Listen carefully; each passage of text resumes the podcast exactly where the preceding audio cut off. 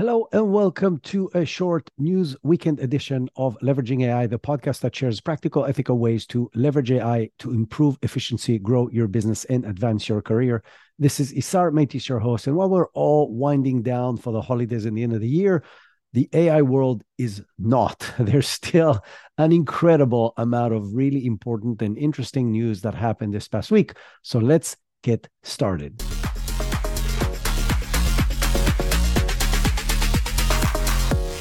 We will start this week's news with the biggest dog around, which is OpenAI, and there's a lot of news coming from them this week. The first piece of news I want to touch is the partnership between OpenAI and Axel Springer, which is one of the larger journalism organizations in the world. They own Politico and Business Insider, as well as Bild and Welt from Germany. And they signed a partnership with OpenAI. The partnership is supposed to provide quotes and direct access to news coming from Axel Springer's sources direct into ChatGPT, including direct quotes and links to articles. The goal of this is obviously to provide ChatGPT access to real time, accurate news, which it does not have today. So it does not have news because its latest data tracks now back to April of 2023.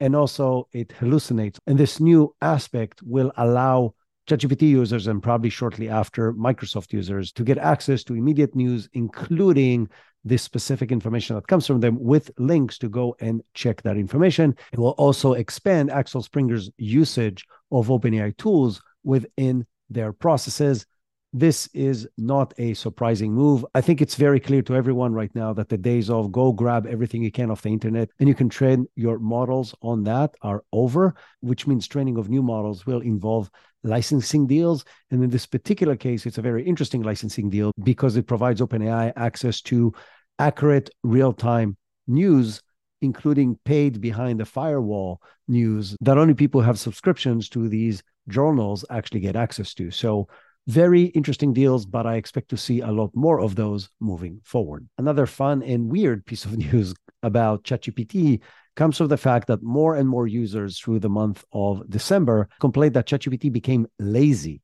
and that it's providing less of an outcome compared to what it did before, and sometimes even does not provide any answers.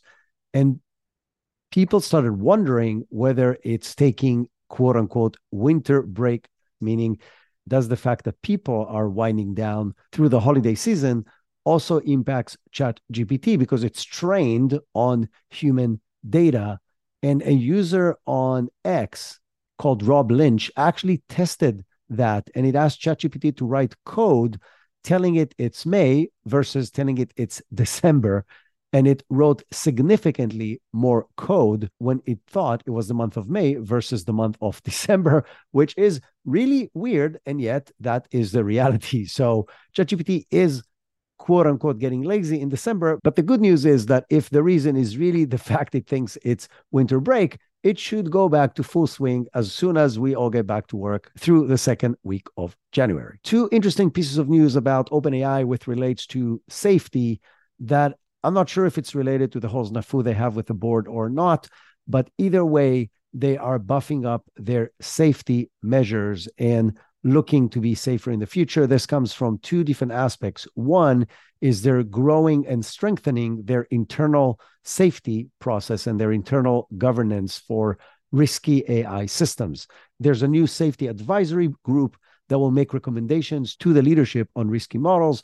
The board was granted a veto power on the decision whether to release or not to release potentially harmful AI models. The models would be rated for things like cybersecurity and disinformation and other potential for negative impact. And any model that will be defined as high risk will be banned from being deployed to the public. So, this is one aspect. The other aspect is that OpenAI is now offering what they call super alignment research grants. Any research nonprofit uni- and or university can apply for these grants for a total of 10 million. The grants are there to support research in super alignment. So those who don't know what alignment of models mean, if you think about when a model is developed or open source models, they're developed and then they're released to the public, which means they have no guardrails and no quote unquote alignment to whatever rules and regulations that humans want them to have. So, aligning models are very important to keep them safe and within what we want them to perform versus steering away from that. Super alignment has to do with aligning super intelligent models, which means models that are more capable and more powerful than humans. So OpenAI is providing grants between 100,000 to $2 million to researchers to help them in figuring out super alignment, focusing on managing models that are potentially surpassing human level intelligence. Now, if I combined the last two things that I said together with everything that happened in OpenAI's leadership, that we still don't know exactly what happened, it leads me to believe that they have models that are way more advanced than we know of that are potentially already more capable than humans. So they may have achieved AGI or aspects of AGI already, and hence before they're releasing these models to the public or before they're enhancing them even further, they want to invest as they should in additional safety. The problem with that is that we are allowing the cat to guard the cream. And what I would really like to see is some kind of a third party government or a quasi government body that is overlooking at all of this for every company, whether open source or closed, and providing feedback on the level of risk that these models provide before any company or organization are allowed to release them. That might be wishful thinking, but I really hope we're going to get there very quickly because I feel that we're getting closer and closer to the point of no return. OpenAI also announced a new and very helpful feature, which is archive for chat. So if you're like me and you're a heavy user, you now have thousands of these rows on the left of your chat of all your chat history. Well, many of them you will never ever want to go back to, and yet you don't want to delete them just in case you will ever want to reference them in something. So there's now an archive function which allows you to remove them from the list of history of chats on the left without actually deleting them. This functionality is now available for the web and iOS versions of ChatGPT, and support for Android is coming soon as I mentioned, very helpful if you're a heavy user that wants to manage that wants to manage your history. I really hope that sometime soon they will also introduce folders that will allow us to better organize chat history. And in support of all of us, ChatGPT released their best practices on how to improve your prompts. And these include six tips on how to do it better. The first one is write clear instructions. That's pretty self explanatory. You need to be very specific in detailing what is it that you're trying to achieve, what's the desired persona, what's the length of the output that you want, et cetera, et cetera. But be very clear in your instructions. The second thing is to provide reference texts. It helps the model be more focused and reduces hallucinations. So the more context you're going to give the model with other text that you provided, the more accurate and better the results are going to be. The third recommendation is to split complex tasks into a sequence of smaller prompts and subtasks in order to get better results. I've been doing this for a very long time, and I can tell you it makes a very big difference. Now, it's okay to still write longer prompts as far as background, but as far as the specific instructions you want to achieve, if there's multiple instructions, break it down into different steps. The other benefit of that, that they're not referring to, but that I use a lot, is if one of the steps is not doing exactly what you wanted it to do, you can stop it there basically and redo just that step without having to redo the whole thing which is very helpful to progress in the right direction. The fourth one is interesting, and they're saying you need to give the model time to think, meaning allowing the model to figure out a process rather than just giving you an answer gives you better answers. And one of the ways to do this is to ask the model to use chain of thought as part of your request for the answer. The fifth suggestion is to use external tools and plugins in order to get better results. So they're referring to things like evaluating images and using data analysis capabilities from what used to be external plugins and now is just built into ChatGPT, but enhancing the capabilities of ChatGPT with specific capabilities for very specific tasks and topics. And the last tip that they provided is to systematically test changes and evaluate the prompts across multiple use cases. What they're basically saying is the fact that a prompt is working very well on one use case doesn't necessarily mean it works best for other use, cases. And also, the model keeps on changing. So they're suggesting to keep on evaluating and testing variants in your prompts, especially for different kind of scenarios and use cases. So these are the six tips coming straight from the horse's mouth. So straight from OpenAI on how to get better results with your prompting.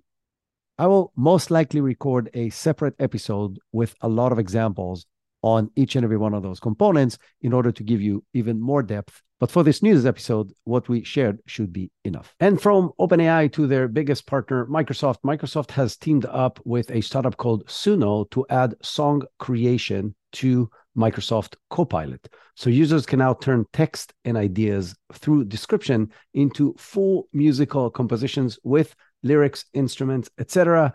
This is obviously very cool or disturbing depending on how you view all of these generative AI capabilities, but from my view, it's allowing creative people with great ideas who do not have the skills, whether in graphic design, writing, or in this case, music creation, to create more stuff that's overcoming their skill barriers for creation. So it's democratizing the creation of music, which I found really cool. Obviously, this can create issues of replicating songs of existing people, etc., which is a whole different issue that needs to be addressed through regulation and legislation. But from a creative expression perspective, I think it's fantastic. Bigger news from Microsoft is that they've just launched what they call GPT RAG, which is a machine learning library which enables enterprises to create their own large language models using RAG methodology much easier than before as part of the Azure OpenAI platform.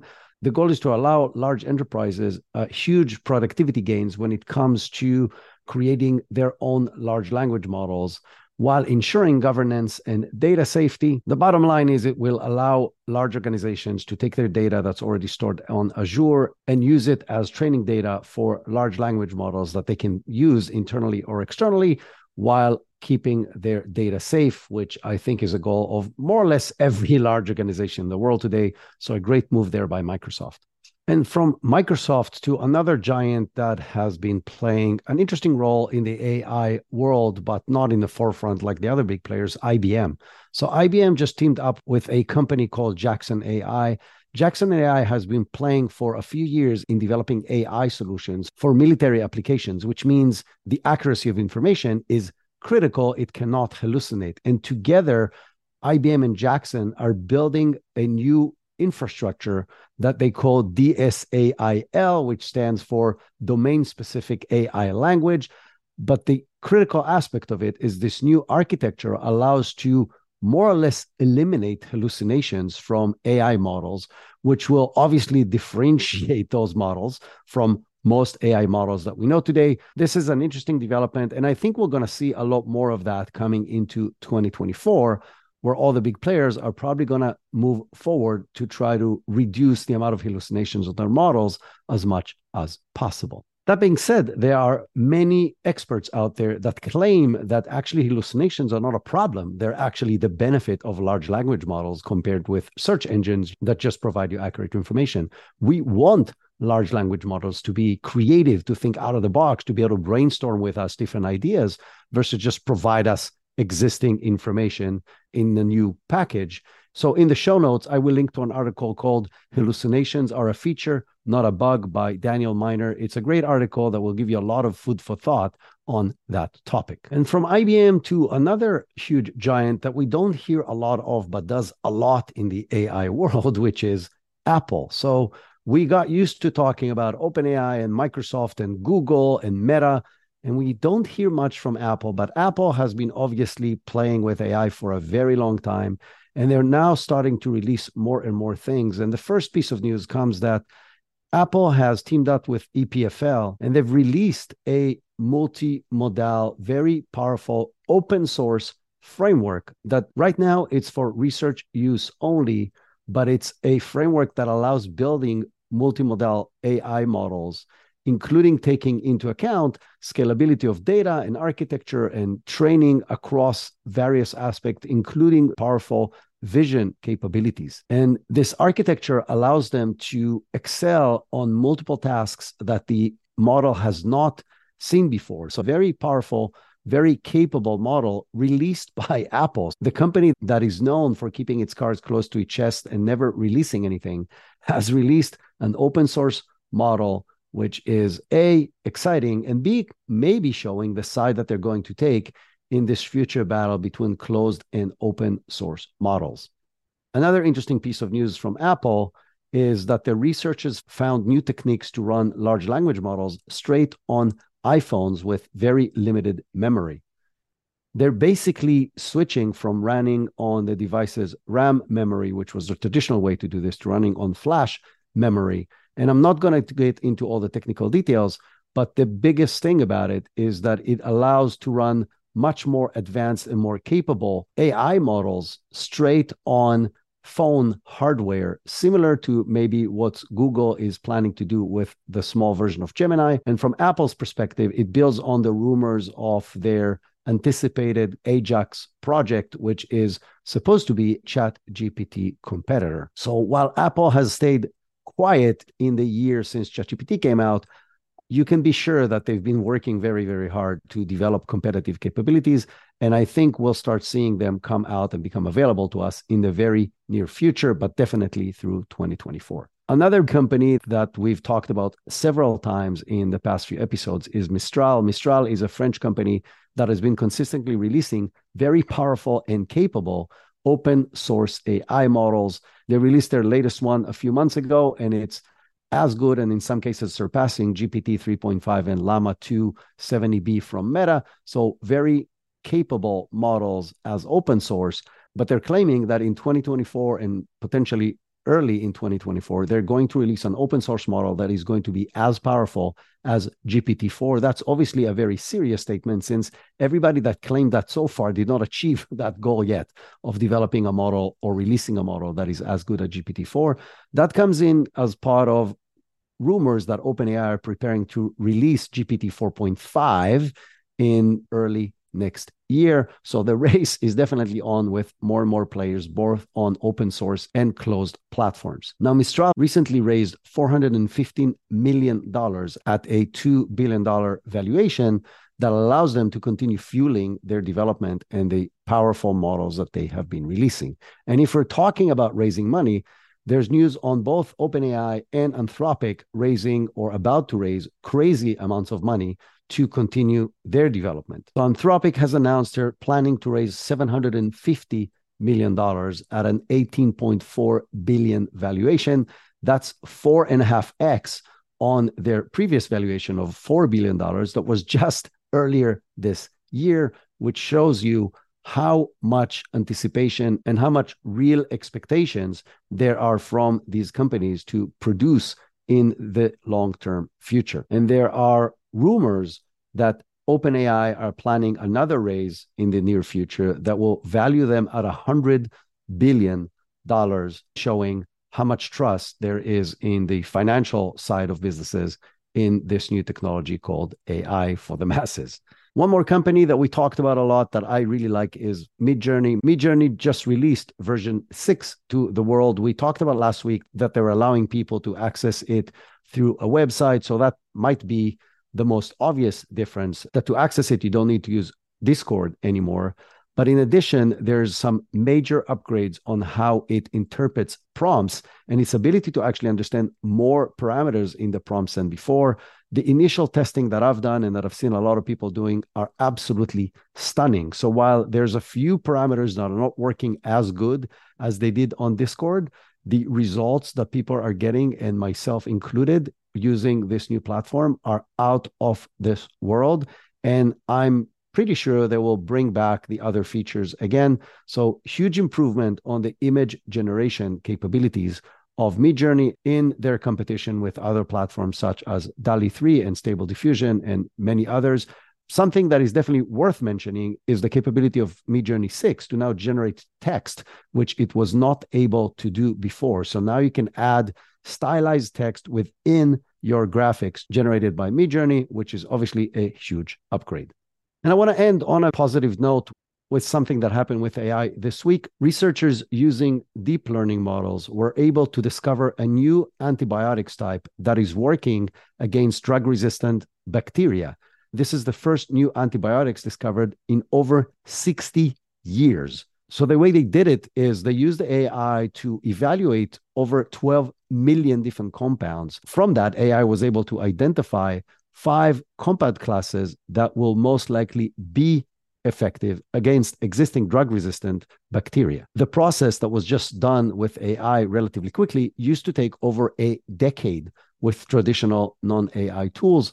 And it definitely brings forward the potential positive benefits of using AI across multiple aspects of our lives as humans. In this particular case, creating new drugs that will enable us to fight different bacteria that we cannot fight right now. This episode goes live just before Christmas. So, Merry Christmas to everyone.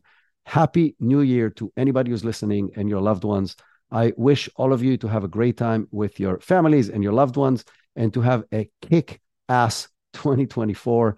If you want to start 2024 with the right foot forward, you can join our AI business transformation course. And I will put the link in the show notes. And you can get 24% off to start the year of 2024 with the right foot forward with the promo code kickoff24. I'm most likely not going to record and use episode next week. I will release an episode this coming Tuesday with an interview, as always, deep diving into a specific topic.